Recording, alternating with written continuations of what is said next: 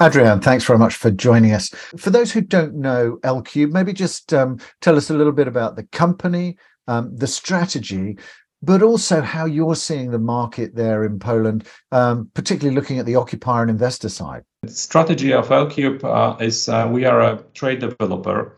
We are focusing mainly on core markets in Poland However, we are not afraid of emerging one, like um, southeast of Poland, uh, where we located our first park in Rzeszów. As our company is created of professionals related with this market for, for many years, uh, we are mainly focusing on providing a tailored solution for our tenants and our, for our future clients.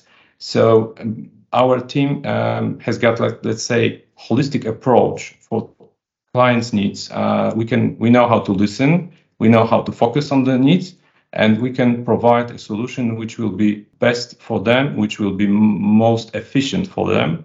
And also, we are focusing to have a future-proof buildings with ESG strategy and uh, BREEAM certified assets. In my opinion, ESG is very important, especially for the investors in this market, because um, ESG makes the buildings more future proof.